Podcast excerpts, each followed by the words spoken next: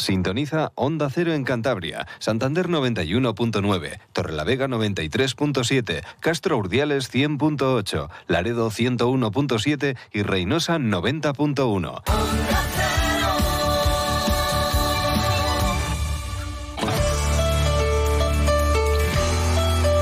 Cantabria en la Onda.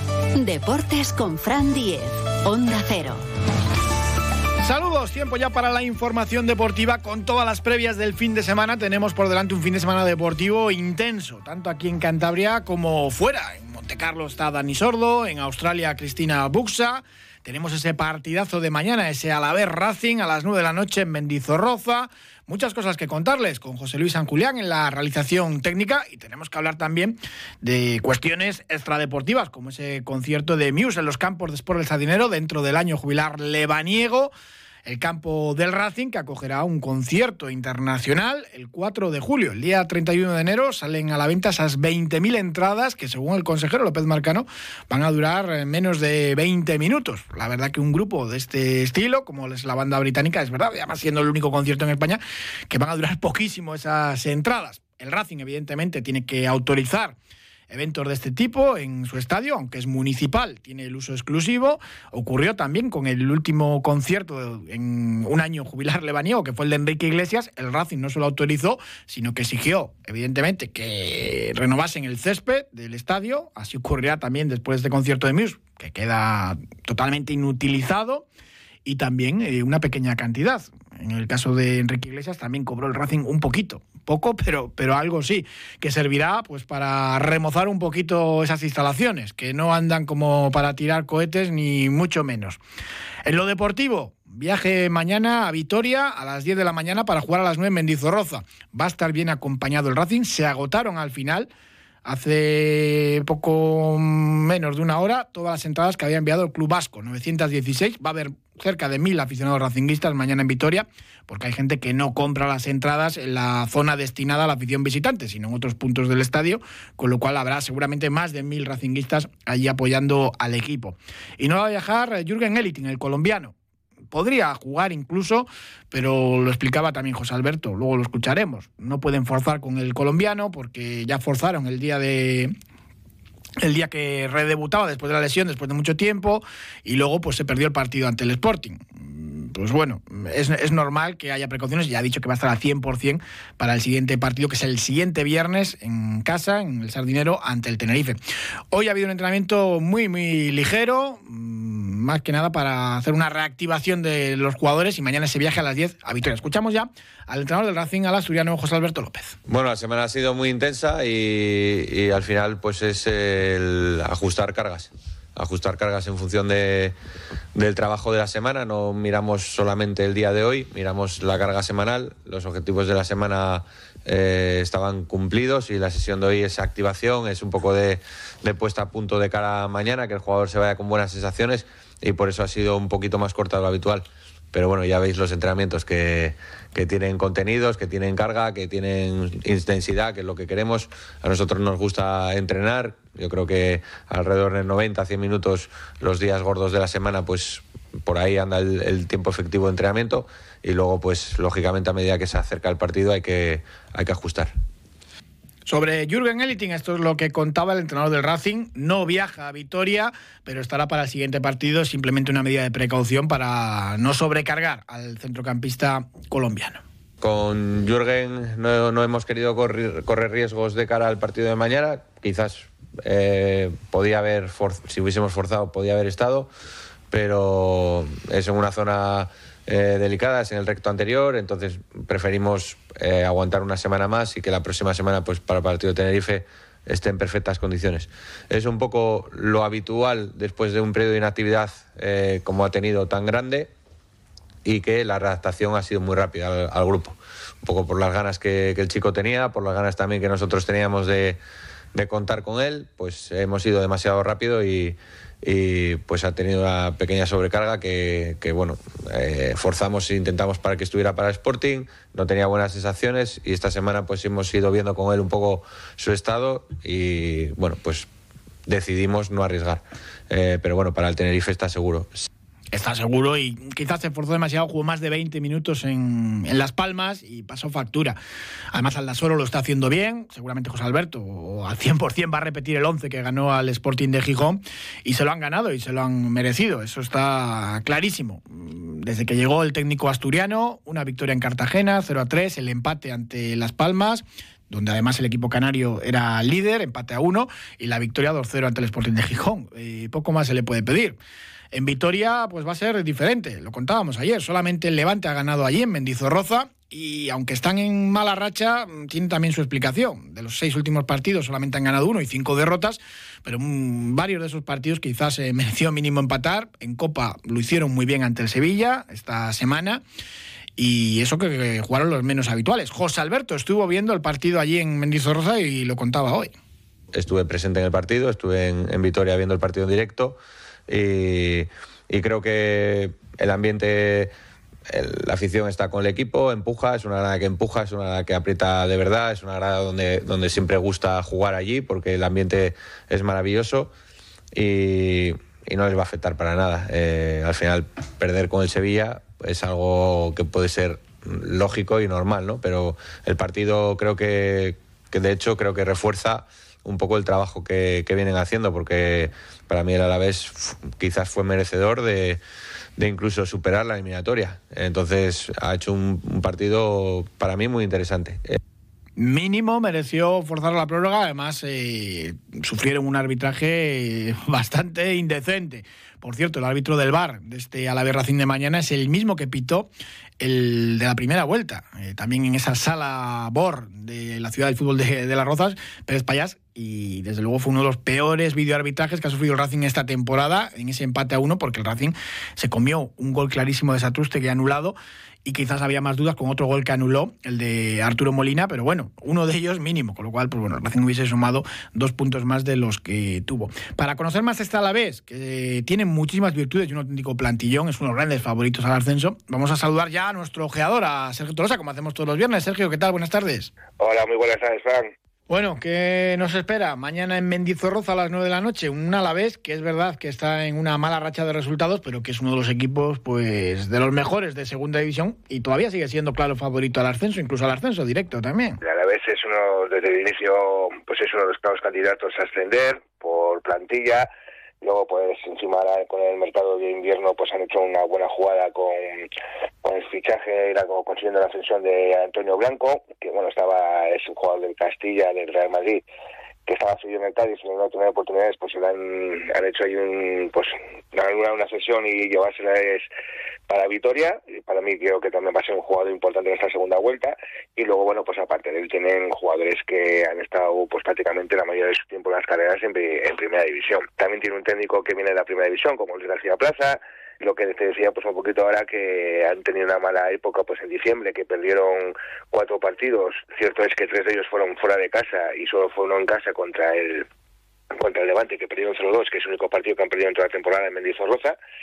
Pero bueno, luego también yo creo que ya en enero ya se han recuperado un poquito, pues ya ganando el Burgos en casa 1-0 y ganando también en Copa pues al Valladolid, pues un equipo de primera división también 1-0, pero bueno, el miércoles se perdieron, perdón, el martes perdieron con el Sevilla 0-1 y es cierto es que para mí hicieron un partido que, que me gustó bastante, pues eh, poniéndole cara y enfrentándose pues a un equipo de superior categoría.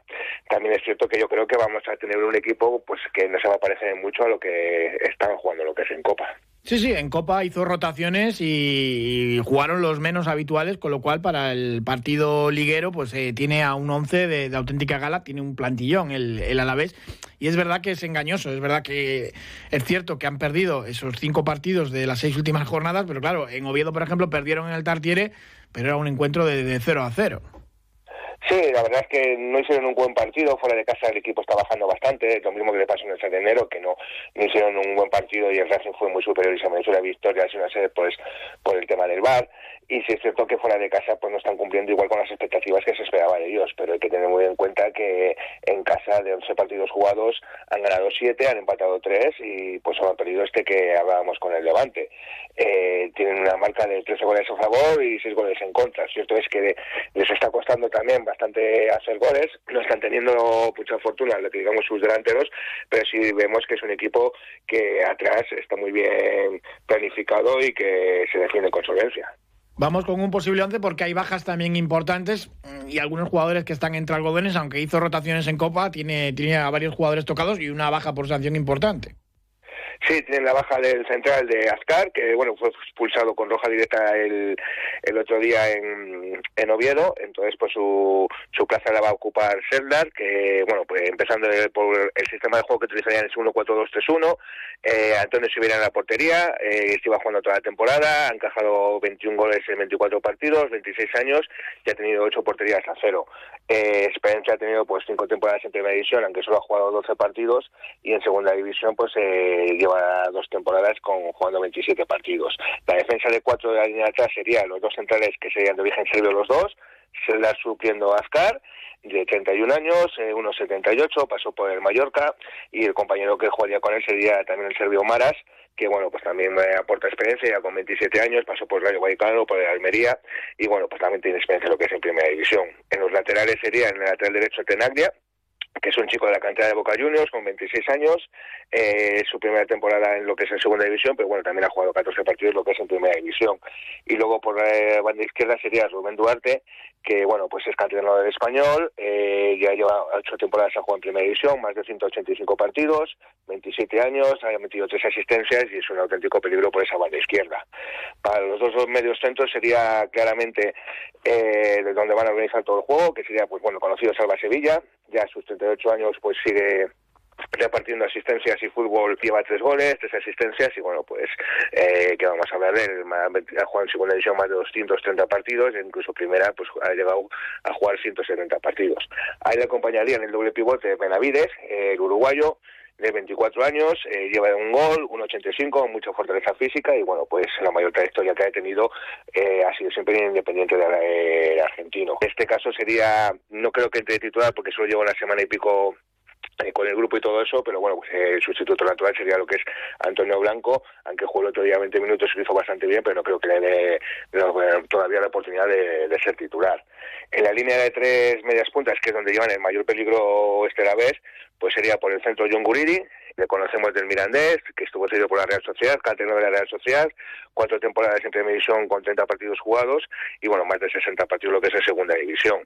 Pues en bandas eh, tenemos aquí, por ejemplo, al principio de temporada vimos que juegan a pierna natural eh, los dos extremos, eh, ahora les está poniendo lo que es la pierna cambiada, entonces veríamos a Sever Arcain en mano izquierda, aunque bueno, está toda la semana en cama y está entre algodones y no sabemos fijo si sería titular, le conocemos de sobra porque nos volvió loco con la Real Sociedad B, eh, nos hizo bastantes tropiezos y bueno, pues es muy rápido y desequilibrante, ya lleva tres goles. En caso de no estar él disponible, mm, si jugaría en su por banda izquierda sería Abde, que es un chico que han subido de la cantera, que está sorprendido bastante por su velocidad.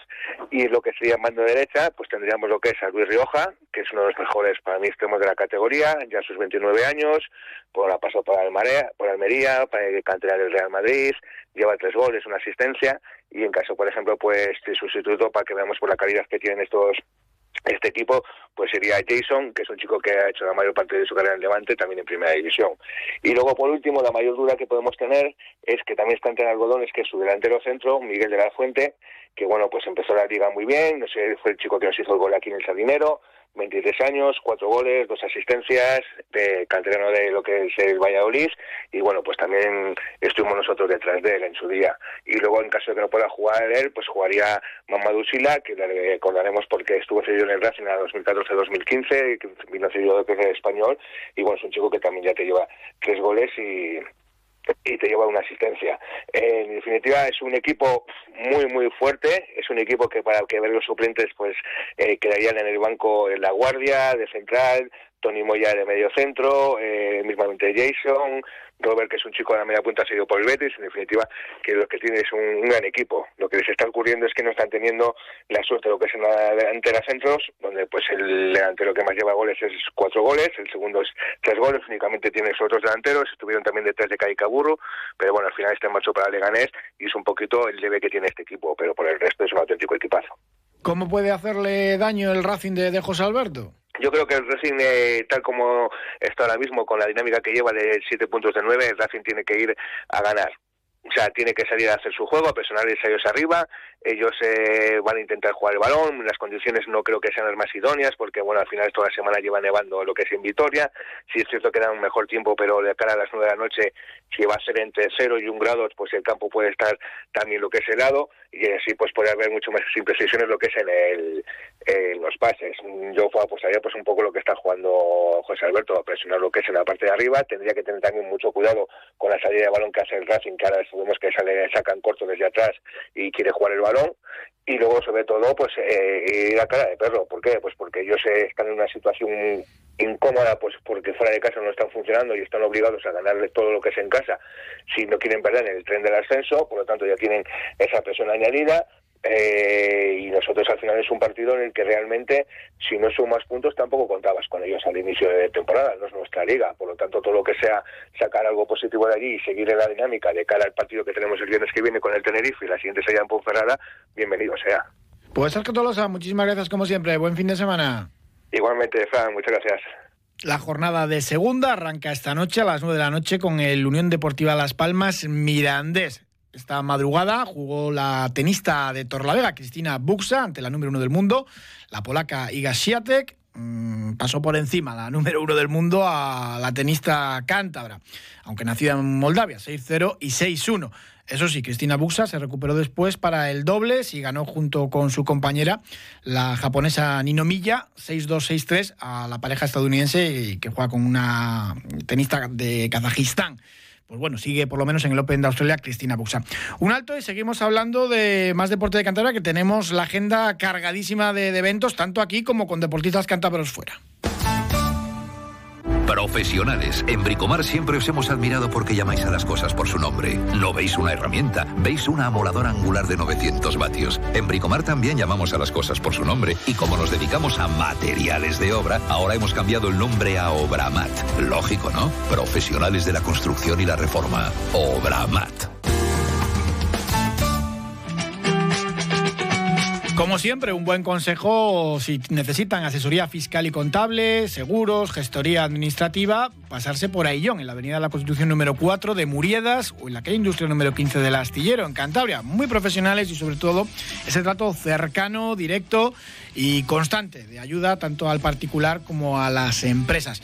Repasamos con ellos también lo que tenemos del fútbol en la segunda RFEF. El sábado en Laredo reciben San Lorenzo la Unión Popular de Langreo a las 6 de la tarde.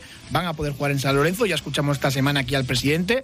A pesar de todos los problemas que sufrieron con el temporal, jugarán allí. Además, ante un rival directo, partido clave para los de Chiri.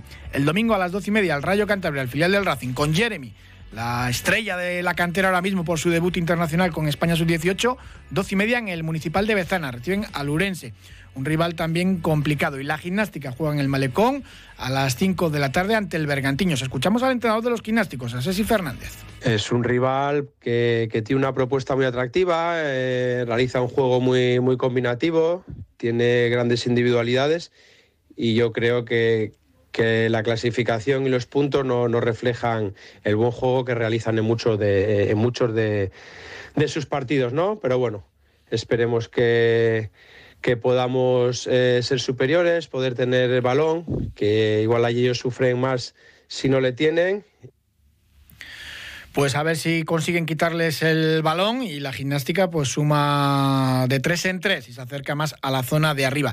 Tenemos también mañana a las 7 de la tarde baloncesto de Aleporo, se termina la primera vuelta de esta segunda categoría del baloncesto nacional y el grupo Alega Cantabria juega ante el Oviedo, rival de la zona de abajo, pero que se ha reforzado mucho y en su cancha pues es un rival duro, lo explicaba el entrenador de los torlaveguenses David Mangas. Terminamos la primera vuelta ante Alimérica Oviedo, visitamos una cancha muy complicada como es la de Pumarín, donde el equipo local pues se siente muy arropado, el público es un público de los que aprieta, es una cancha que aprieta mucho al, equipo rival y, que el equipo local pues se siente muy arropado, no dan nunca ningún balón por perdido. Creo que enfrente tenemos un equipo que, está demostrando el carácter y, y, el trabajo que está realizando, porque probablemente pues eh, con todos los problemas que han tenido en pretemporada y en el inicio de, la misma, con tantas lesiones, con, jugadores nuevos en plantilla, prácticamente han hecho una plantilla nueva.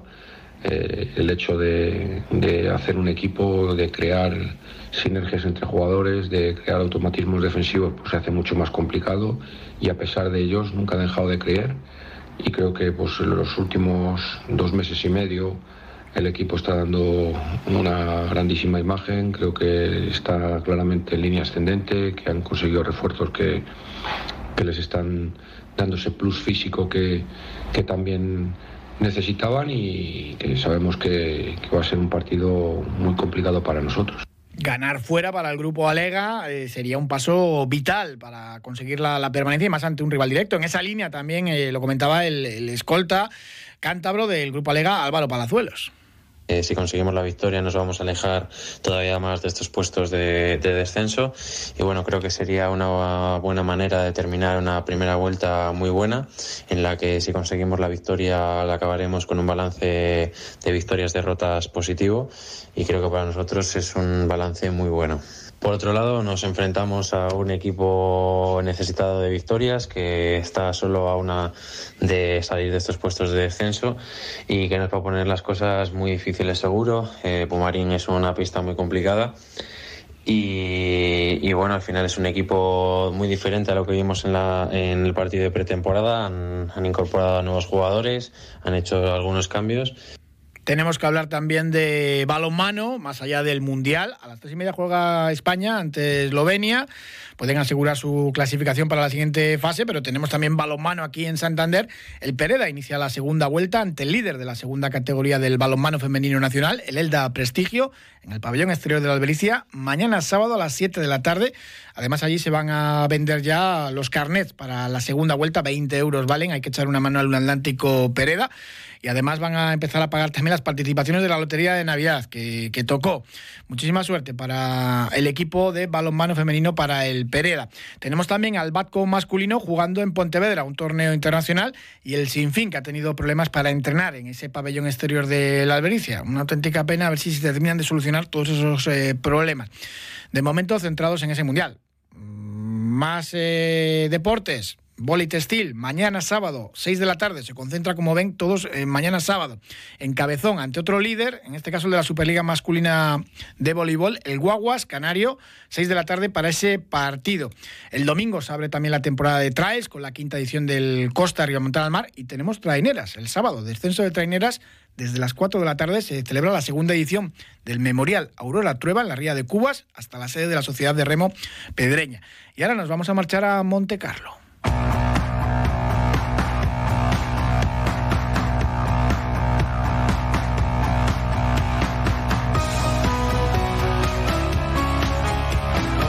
De Muse es lo que toca porque lo comentábamos al principio del programa, que van a estar en esos campos después del Sardinero el 4 de julio y yo sé que Marcelo Carbone, además de conocer a fondo el mundo del motor y de los rallies, de música también, porque claro, estos últimos años se ha pasado dando la vuelta al mundo viendo conciertos de, este tipo. Aunque Muse me da a mí que no le hacen demasiada gracia. Marcelo Carbone, ¿qué tal? Buenas tardes.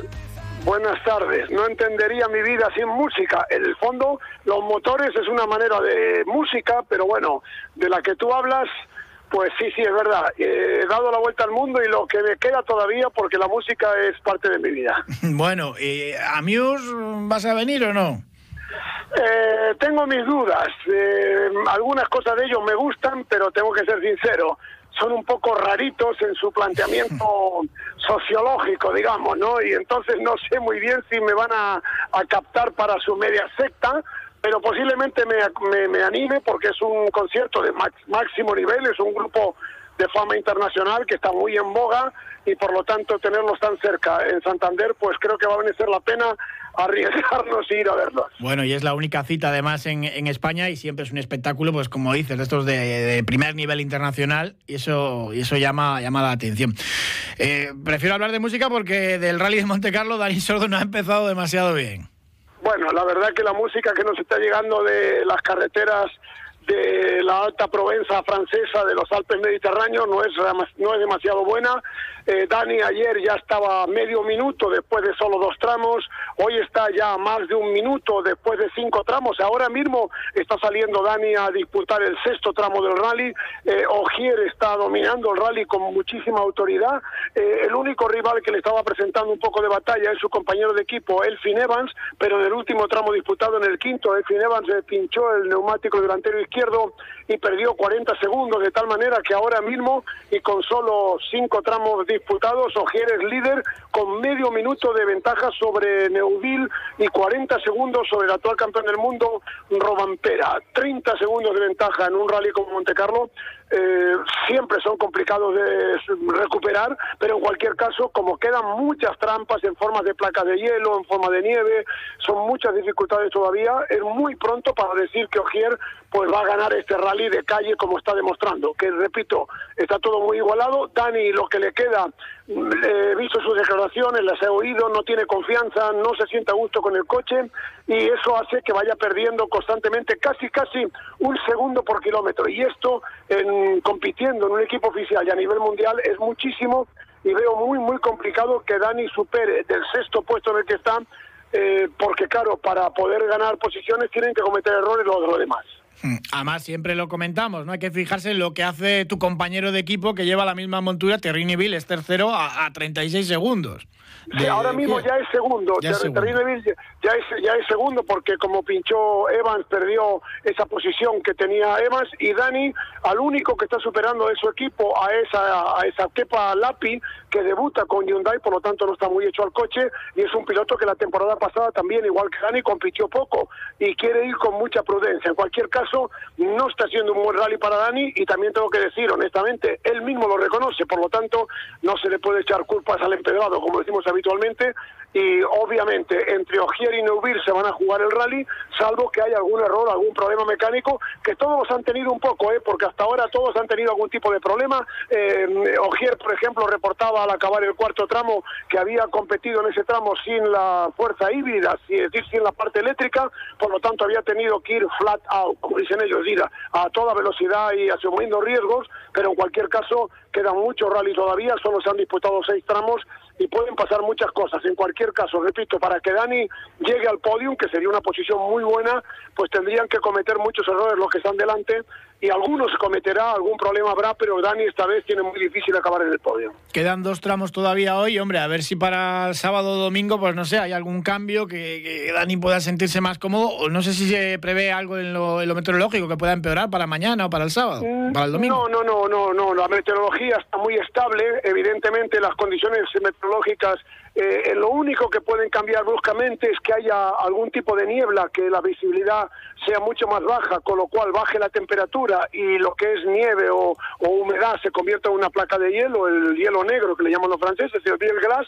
En cualquier caso, Dani mm, solo puede ir a mejor y una vez que hoy po- pongo un poquito más a gusto el coche, un poco más con el setup en el que él esté más cómodo, lo único que puede ir haciendo es ir eh, arañándole segundos a los que lleva por delante y al mismo tiempo impedir que los que vienen por detrás, que ahora mismo son Lapi y Katsuta, pues le puedan dan- dar casa. Pero en cualquier caso, repito, viendo los tiempos que están haciendo, Dani lo tiene muy complicado. Sí quiero decir, y no me quiero olvidar, que está haciendo un rally impresionante, muy, muy bueno, Pepe López. Está metido con pilotos como Lefebvre, como Rossell, es decir, pilotos franceses con un poquito lejos de Griasin, eh, pero en cualquier caso está metido entre los 3, 4, 5 mejores de World Rally Car 2 y sinceramente esto es una cosa totalmente inesperada. Él ya conocía el Rally de Monte Carlo, pero lo está haciendo realmente muy, muy bien y tiene opciones de acabar en el podio en la segunda categoría del Mundial, que es el World Rally Car 2, y eso tiene muchísimo mérito. Bueno, pues nos alegramos por el madrileño, por Pepe López. Bueno, que si Muse no te convence, que han presentado una cantidad de conciertos tremendo, ¿eh? que tienes a Andrea Bocelli, a Sabina, a Rafael, a Alejandro Sanz. Algo te veremos por Cantabria, algún concierto seguro, ¿eh? Contar conmigo, ir haciendo sitio. Venga, perfecto. Marcelo Carbone, ojalá que el lunes podamos contar algo bueno de Dani Sordo. Un abrazo, buen fin de Eso semana. espero, eso espero igualmente. Buenas tardes. En Fitur, además de conciertos, también se ha presentado la final de la Copa del Rey de Balonmano, que se va a celebrar en Santander el 5 al 7 de mayo. Se ha presentado, pero ya lo habíamos eh, contado por activa y por pasiva. De hecho, hace poco hablábamos con el presidente de la Federación Cantora de Balonmano y nos decía, hombre, podemos hablar de eso, que ya se sabe, y que va a haber otros eventos también relacionados con el balonmano importante lo que adelantábamos aquí, ese partido de la selección española de rugby en el Malecón, también entra dentro de esos grandes eventos internacionales deportivos que va a coger nuestra comunidad autónoma con motivo del año jubilar lebaniego y que nos alegramos un montón de que podamos disfrutar y atraer también a muchos turistas y a mucha gente de otras comunidades para ver pues este tipo de, encuentros y de eventos eh, deportivos y culturales, cómo no. Buen fin de semana a todos, muchísimas gracias por habernos acompañado.